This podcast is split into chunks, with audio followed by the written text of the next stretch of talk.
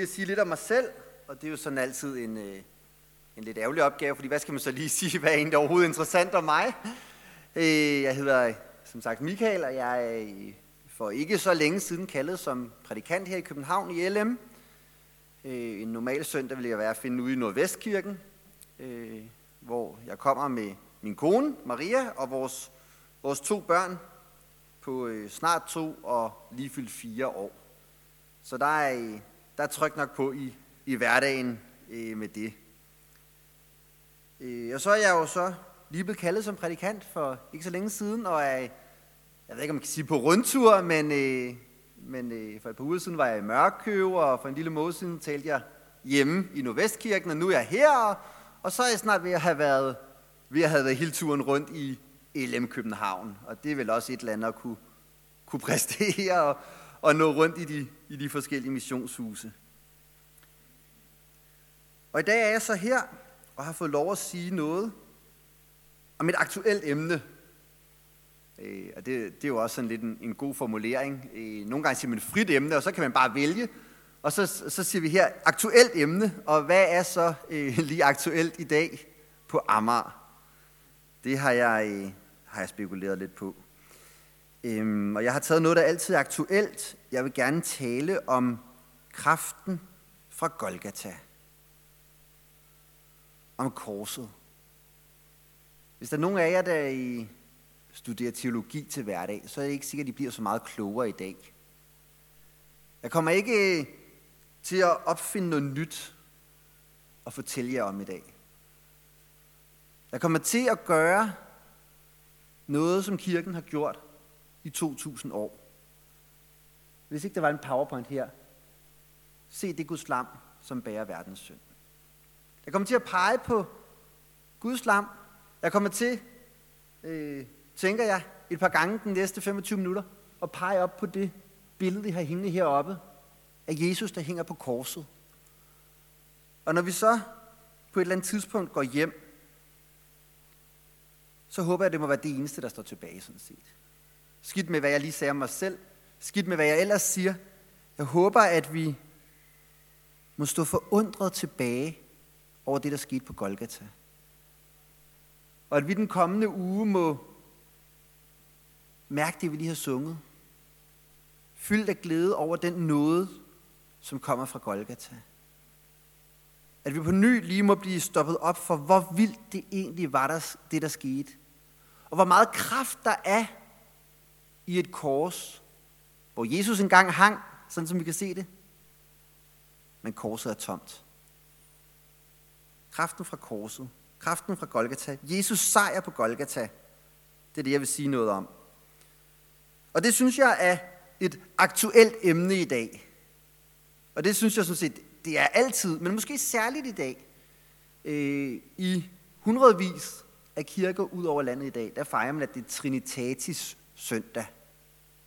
For et halvt år siden var det jul, Jesus blev født. For øh, cirka to måneder siden fejrede vi påske, der hvor Jesus døde på korset og opstod igen. Det blev Kristi himmelfart, hvor han får til himmels. Og sidste uge, der var det pinse. Helligånden kom. Kirkens fødselsdag kalder vi det lidt populært. Og nu her, Trinitatis, nu starter kirkens liv. Nu starter hverdagen som kristne. En gang i Jerusalem, i dag på Amager og i København. Nu starter livet som Guds menighed på jord. Nu starter tiden, hvor korsets kraft, hvor Helligånden skal ud i verden. Og det er det, jeg vil prøve at sige lidt af i dag. Sådan en refleksion på baggrund af kirkens fester, og nu starter livet som kristen, nu starter kirkens tid.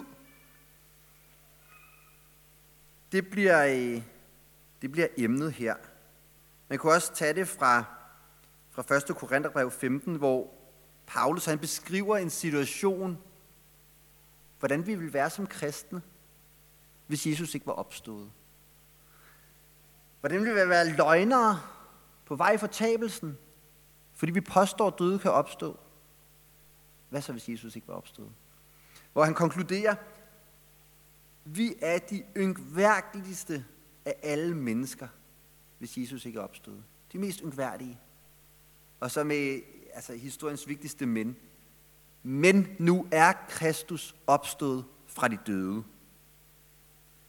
Og der skal min prædiken så være et. Og hvad så? Hvad betyder det aktuelt i dag? At Kristus er opstået, vi har fejret festerne, og nu starter vores liv som Guds kirke. Lad os derfor eh, læse den tekst, jeg har valgt til i dag fra Apostlenes Gerninger, kapitel 4, Øh, vers 7-12, den kommer op her. Øh, og det er side 989 i, sådan, øh, i min bibel. Jeg ved ikke, hvad for en I har, men i min er det side 989 fra vers 7. Lad os rejse os og høre, som det står skrevet. De, og det er tempelvagten, de hentede Peter og Johannes ind og spurgte dem, med hvilken magt og i hvilket navn har I gjort dette? Fyldt af Helligånden, svarede Peter dem.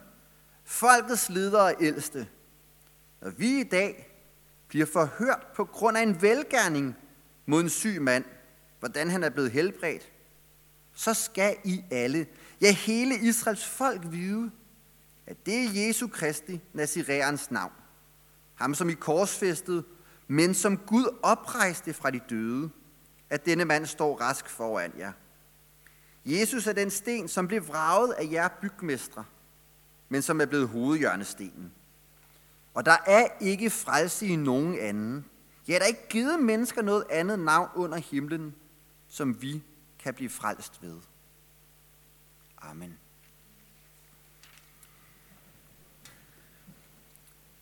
Lad os igen bede sammen. Herre, kom nu med din hellige ånd.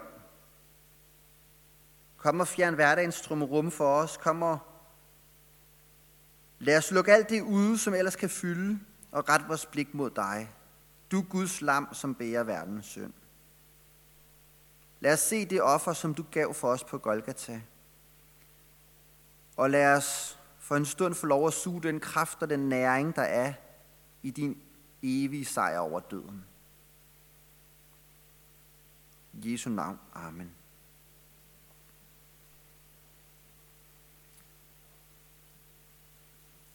Som øh, det er rigtig nok blev sagt lige før, så er den her tekst jo taget ud af en sammenhæng. Det er helt indlysende. Vi starter med de. Ja, hvem er de? Hvordan har I gjort dette? Ja, hvad har I gjort? Øh, jeg tænkte, det alligevel blev for langt at læse hele kapitel 3 og hele kapitel 4, som er tekstens øh, sammenhæng. Så sådan helt kort fortalt, Peter og Johannes, de, de sidder i fængsel. De er blevet anholdt dagen inden. Og her i starten af vores tekst, der bliver de så hentet af tempelvagten og ført ind foran rådet for en domstolen. Anklaget, og deres forbrydelse er, at dagen inden, der er Peter Johannes kommet hen i templet. Der har siddet en mand, tigget, en lam mand. Han har tigget nogle penge for at kunne leve. Og Peter han har sagt, sølv eller guld, det har jeg ikke. Det kan jeg ikke give dig. Men i Jesus navn, stå op og gå. Og den her lamme mand, som var kendt, og som har siddet i templet i mange, mange år, han rejste sig, og han gik og folket undrede sig, og Peter sagde, det er Jesu navn. Den korsfæstede Jesus navn. Den levende Jesus navn. At han er blevet helbredt. Og det var jo ikke så godt. Præsterne var blevet fortørnet, for hvordan kunne de prædike opstandelse fra de døde? De havde jo selv fået Jesus slået ihjel kort tid inden. Hvorfor forkynder I nu, at han er levende? Så de har anholdt Peter og Johannes, og nu bliver de hentet ind til deres domsafsigelse. Det er sådan konteksten. Og så tænker jeg sådan lidt, nej, jeg ved ikke, hvor mange af jer, der sov godt i nat. Jeg håber, det var de fleste af jer. Hjemme i jeres seng, måske på en madras, en sovesofa eller lignende. Men jeg tænker, at de fleste af os har sovet sådan rimelig komfortabelt i nat. Og så er vi måske øh, nogle småbørnsforældre, der, ja, bob, bob, ikke? Men, men trods alt, vi har sovet. Jeg tror også, de fleste af os har fået morgenmad i dag. Og nogle enkelte heldige har nok også lige nået en kop kaffe, inden vi skulle afsted. Ellers så har det været lidt, lidt mindre øjne, når jeg sådan kigger ud over forsamlingen. Faktisk bliver det ikke meget bedre, vel? Sovet godt, morgenmad, kaffe, ud i solskinsvær og til gudstjeneste. Det er et ret godt udgangspunkt sådan en juni formiddag. Og det er en ret stor modsætning til den morgen, hvor vi møder Peter og Johannes her. De var blevet anholdt og smidt i arresten. Øh, og med al sandsynlighed, så har det været en øh, mørk, kold, fugtig kælder, de har overnattet i. Hårdt stengulv, måske lær. De har nok ikke fået rundstykker til morgenmad. Muligvis har de slet ikke fået noget, heller ikke noget at drikke. De har sådan objektivt set haft en rigtig, rigtig dårlig nat og morgen. Begrænset søvn, ingen komfort, nervøse, bange, usikre. Hvad skulle der ske med dem? Vi er ikke kapitel 4 i Apostlenes Gerninger. Altså, kirken er kun lige startet. Det har lige været pinse. Jesus er lige død for et par måneder siden. Slået ihjel, tortureret til døde. Og nu er de anholdt for at tro på Jesus. Jeg kan godt forstå, hvis de har været bange. Lidt mindre veloplagt, end vi måske er i dag. Men hvad er det for nogle disciple, vi møder? Er det bange, usikre mænd, vi møder? Nej, det er det ikke. Jeg synes, Peter han er så vild i den her tekst. Han er blevet ført i lænker ind foran dommerne, og han ved, at Jesus lige er blevet dømt til døde for et par måneder siden. Og så kan vi næsten høre den her, jeg ved ikke, københavner smarte Peter. Folkets ledere og ældste, nu skal I, ja hele Israel høre, hvad der er sket. Det er ikke en forslået, usikker, træt, knækket mand, der taler. Det er en mand fyldt af kraft. Fyldt af styrke. Han holder den her brandtale. Hvordan gør han det? Jo, det står der jo sådan set også. Fyldt af helligånden i vers 8. Fyldt af helligånden. Det, der står øverst på skærmen her nu. Fyldt af helligånden, svarede Peter dem. Og det tror jeg er grundlaget for, hvor urkirken fik sin kraft. Den første kirke på jorden. Kapitel 2 i Apostlenes Gerninger, det er pinse. Helligånden fyldte dem. Uanset hvad der mødte kirken af forfølgelse, af had og af ondskab, så var den fyldt af Guds styrke i modgangen. Det var den dengang, og det har kirken gennem 2000 års forfølgelse været lige siden. Til og med i dag, og indtil han kommer igen. Ud af forfølgelse og modgang er kirken vokset og vokset. Spredt sig ud over jorden, fra Jerusalem til Judæa, til Romeriet, til Danmark og snart til verdens ende. Fyldt af Guds ånd, fyldt af Helligånden. Og Jesus beskriver selv for os, hvad det er Helligånden gør, når han fylder os. Det gjorde Jesus allerede, inden han døde, øh, hvis man bladrer tilbage til Johannes kapitel 6, nej, Johannes kapitel 16, undskyld, øh, vers 5 og frem, så skriver Jesus om, hvad Helligåndens opgave er, hvad talsmandens opgave er. Og noget af det, der blandt andet står, det er, at Helligånden skal overbevise verden om dom, og han uddyber det, at denne verdens fyrste er dømt. Denne verdens fyrste er dømt. Hvornår blev verdens fyrste dømt? Er noget, jeg vil pege, ikke? Det gjorde han der, da Jesus hang på Golgata. Da Jesus tog al ondskab på sig og bar det op til den her bakketop uden for Jerusalem og lod det feste til et træ, navlet fast og bagefter lagt i en grav, der blev verdens fyrste dømt. Det er Helligånden, der lærer os det. Og netop derfor er Peter og Johannes ikke mærket af, at de har tilbragt en forfærdelig nat uden nogen form for menneskelighed i en mørk arrest i Jerusalem. De er ikke bange. De skjuler ikke deres tilhørsforhold til Jesus. De forkynder klart, hvad de tror på. Jesus Kristus, ham som I korsfæstede, men som Gud oprejste fra de døde. Det er ham, vi tror på. Det er ham, der er årsagen til, at en syg mand i går nede i templet blev rask. Det er i hans navn, vi lever, vi handler, vi forkynder. Ja, hele vores liv, hele vores vidnesbyrd, hele vores handling, det henter sin kraft i, at Jesus døde og opstod, forkynder Peter og Johannes. Det henter sin kraft i Golgata. Kraften fra Golgata, kraften fra korset, det er et aktuelt emne. Det var det for Peter og Johannes, og det er det for os i dag. Og ikke bare i dag, og ikke bare for os, men til alle tider for alle mennesker.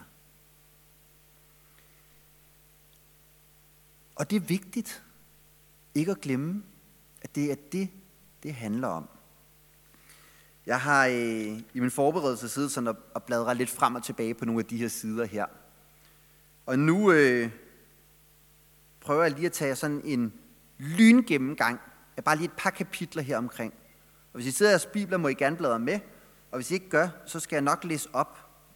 Men jeg vil bare lige prøve at vise lidt af, hvor centralt det er for den første kirke at hente deres kraft i korset. Lad os lige prøve at bladre en enkelt side tilbage til kapitel 2, og så læse kapitel 2, vers 23 i Apostlenes Gerninger. Der står sådan her, øh, om ham fik I udleveret, altså Jesus fik I udleveret efter Guds fastlagte bestemmelse og forudviden, og ved lovbryders hånd navlede I ham til korset og dræbte ham. Men Gud gjorde en ende på dødens vejer og lod ham opstå. Det var vers 23 og 24. Lad os springe ned til vers 31. Han forudså og talte om han øh, forudså og talte han om Kristi opstandelse, da han sagde, at han ikke skulle blive dødsriget, og hans krop ikke skulle se forrådnelse. Så lad os lige springe ned til vers 36, stadig i kapitel 2. Så skal da hele Israels hus vide for vist, at den Jesus, som I har korsfæstet, har Gud gjort både til Herre og til Kristus. Vi springer lige over i kapitel 3, vers 15. Livets fyrste dræbte I, I, men Gud oprejste ham fra de døde. Kapitel 4, vers 2. De var fortørnet over, at de, disciplene, underviste folket, og Jesus forkyndte opstandelse fra de døde. Så er der i vers 10, det er den, vi har oppe på tavlen nu, øh, som vi har læst. Øh, vi kan også gå længere ned i, i kapitel 4. Øh, lad os bare tage til slutningen og så læse vers 33. Med stor kraft aflagde apostlene vidnesbyrd om Herren Jesus opstandelse.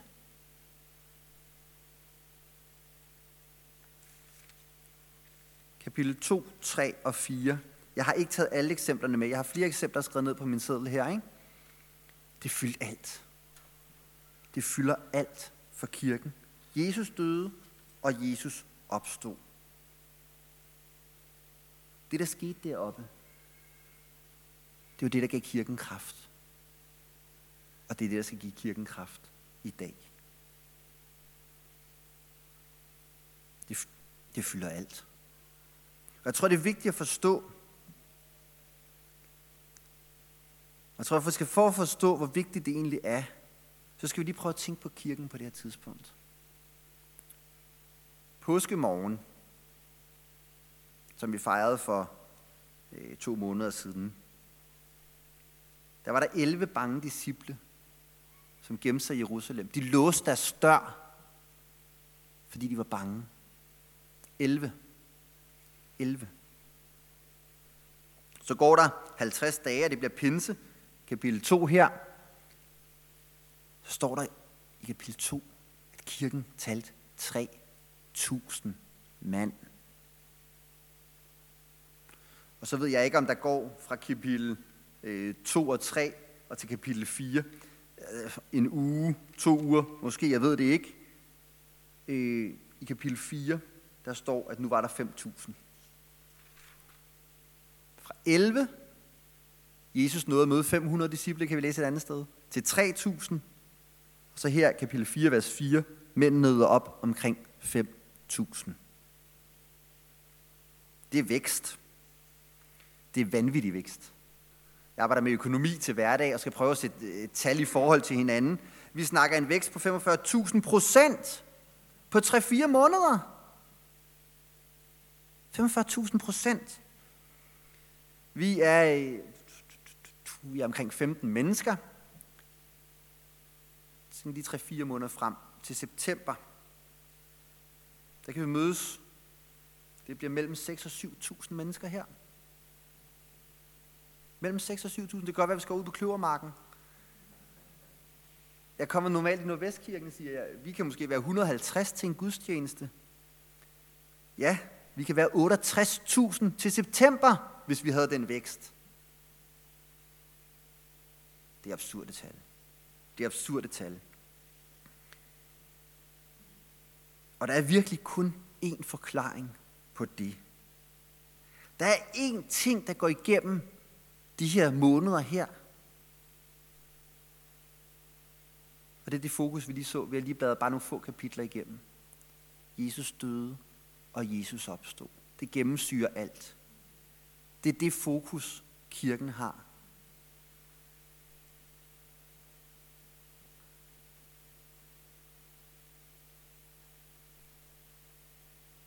Hvis ikke disciplen havde været fyldt af Helligånden, hvis ikke Helligånden havde lært dem om dommen, at verdens fyrste blev dømt og blev besejret på Golgata, hvordan kunne kirken så på så få måneder gå fra 11 bange mænd, der låste dør, til 5.000? Jeg mener, vi er på et tidspunkt, hvor folk levede. Folk havde været i Jerusalem den dag. Alt logik siger, jeg var der, jeg så, han døde, han er død, han er begravet. Men ud af det, der er den mest eksplosive voks, vækst i kirken, vi kan forestille os. Disciplene var fyldt af den erkendelse. Og de sugede kraft og næring fra korset. Og det førte til vækst. Og det gjorde disciplene for 2000 år siden i Jerusalem. Og så skal det være aktuelt for os i dag. Hvad med dig? Hvor finder du din kraft, din styrke, din frimodighed? For Peter og Johannes, der var det ligegyldigt, om de blev hånet og kaldt fulde mennesker pinsedag, eller om de mødte en syg mand i templet, eller om de blev kastet i fængsel og hævet ind foran dommeren. Der var et, der fyldte i alle situationer. Jesus døde og opstod. Det var der, de hentede deres kraft. Og det tror jeg, vi trænger til at minde hinanden om. Det trænger, tror jeg, vi trænger til at tage ved lære af. I et og alt, så lige stop op og husk det og fokusere på det. Se på det Guds lam, som bærer verdens synd. Se på ham der på Golgata, hvor han besejrede ondskab og giver dit liv mening i dag og giver dig kraft i dag. Find din kraft i korsets sejrstegn. Det tror jeg, vi har brug for. Det kunne også være sjovt at samle 6-7.000 mennesker her til efteråret. Når du måske oplever at blive gjort til grin, fordi du tror på en god Gud, der lover dig liv efter døden. Når du måske bliver opfattet som ukærlig og gammeldags, fordi du påstår, at homoseksuelle ikke burde blive videt og velsignet i kirken. Eller fordi du tillader dig at sige, at mænd og kvinder har forskellige opgaver, og det måske ikke er alle, der skal være præster. Når du oplever det, så find din kraft og dit mod i korsets sejrstegn. Find din styrke i Guds nåde. Når du hører om den forfulgte kirke, som lider, og du lider med dem, fordi vi er et læme, og lider en lægemesdel, så lider vi alle. Så find din kraft i korsets sejrstegn. Og bed Guds hellige ånd om at, forhylde, for, om at styrke vores brødre og søstre i Nordkorea, i Sudan, hvor der igen er borgerkrig, Pakistan, Indien, Somalia, ud over verden, hvor vores brødre og søstre lider. Og husk det ind i dit eget liv. Når du kommer i tvivl om det hele, findes Gud virkelig? Døde han virkelig for mig? Kan jeg virkelig også blive frelst? Så husk at rette dit fokus væk fra dig selv og på Jesus. Og have en stærk tro på noget svagt, det hjælper dig ikke. Men have en svag, usikker tro på en uendelig stærk Jesus til at frelse dig, det gør alt. Hellere en svag tro på en stærk redningsmand, end en stærk tro på noget, der ikke kan redde dig. Og når du rammes af sygdom, eller sorg, eller tvivl, eller bekymringer, så husk det. Der er så meget, som kan tage modet og glæden fra os. Sygdom hos os selv, hos dem omkring os. Usikkerhed om fremtiden. Hvordan skal det gå? Hvordan skal vores børn klare deres opvækst og deres liv? Hvordan skal vores ældre klare deres alderdom? Der er nok i den her verden, som kan gøre os trist og bekymrede og bange. Og jeg kan ikke komme med en trylleformular, som fjerner det fra dig. Men jeg vil gerne pege på en kraft, som kan fjerne det dybeste mørke, den største frygt og den stærkeste fortvivlelse. Betyder det, at jeg aldrig selv oplever at blive bekymret? Nej. Vi lever i en verden, hvor sorg og bekymring og sygdom rammer alle. I går aftes så jeg en dokumentar om en journalist, der havde levet et dobbeltliv og gennem mange, mange år havde misbrugt unge piger via internettet. Og vi sad derhjemme og kom til at snakke om, hvordan vi om ikke særlig lang tid bliver, har brug for at tage den snak med vores børn, om hvordan man opfører sig på nettet, fordi det fylder os med bekymring med den verden, vi er i. Vi kan ikke trylle det væk. Jeg fylder bekymring over så mange ting. Men ved I hvad? Dybt inde i mig. På trods af det, på trods af hvad vi hører i nyhederne, på trods af hvad vi ser uden for døren, så bor der et eller andet sted inde i mig en grundlæggende og urokkelig tro på, en overbevisning om, at Jesus sejr på Golgata, det er også min sejr. At når det ser sortest ud, så er der en grundlæggende sejr, der for altid vil være min. Det betyder ikke, at nederlagene er væk, men det stiller nederlagene i et andet lys. Synes Peter og Johannes, det var sjovt at være i fængsel? Sandsynligvis ikke. Nåede de tortur? Nåede Paulus piskeslagene? Nej, det gjorde han ikke. Men der var en grundklang, der var en grundtone i deres liv af håb. Et fantastisk håb om en evig fremtid med Jesus som konge. Og igennem 2000 år, der har det håb gået sin sejrsgang ud over jorden. Og det bliver det ved med, indtil det når verdens ende. Og Jesus kommer i magt og herlighed og gør alting nyt. Det er den kraft, vi henter hos Golgata, på Golgata. Det er Jesus død og opstandelse, som i et og alt må være centrum i vores liv, når det går godt og når det går skidt. Må vi ikke få lov i den kommende uge at stoppe op for det? Og lære af disciplene og lære af de generationer af kristne, der er gået forud for os. Ret vores øjne op mod korset. Se korset og lad det være nok. Må vi altid stå forundret, forundret ved dit kors. Lad vores øje have det klarsyn som den allerførste gang. Helt fyldt af glæde over den nåde, du vandt for os, Jesus. Lad os hente vores kraft der i ham, der vandt livet for os. For der er virkelig ikke givet mennesker noget andet håb. Der er ikke givet mennesker noget andet navn under himlen, som vi kan frelses ved. Slutter vores tekst. Det er den kraft, som springer ud fra korset og fyldte disciplene dengang og må fylde os i dag som Guds menighed på jord.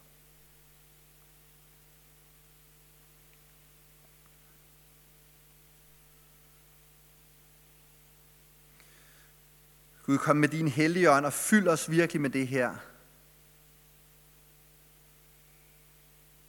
Åbn vores hjerte for, hvor vanvittigt det er, at du gav afkald på alt, og du fyldte din kirke på jorden med livets kraft, da du overvandt verdens hersker og verdens ondskab. Gud, lad os stå forundret, og lad os gå den nye uge i møde, fyldt med kraft og styrke fra dig, til at være dit vidnesbyrd blandt de mennesker, du har sat os i blandt. Gud, led os på din vej, indtil vi ser dig i magt og herlighed, når du kommer for at gøre alting godt. I Jesu navn. Amen.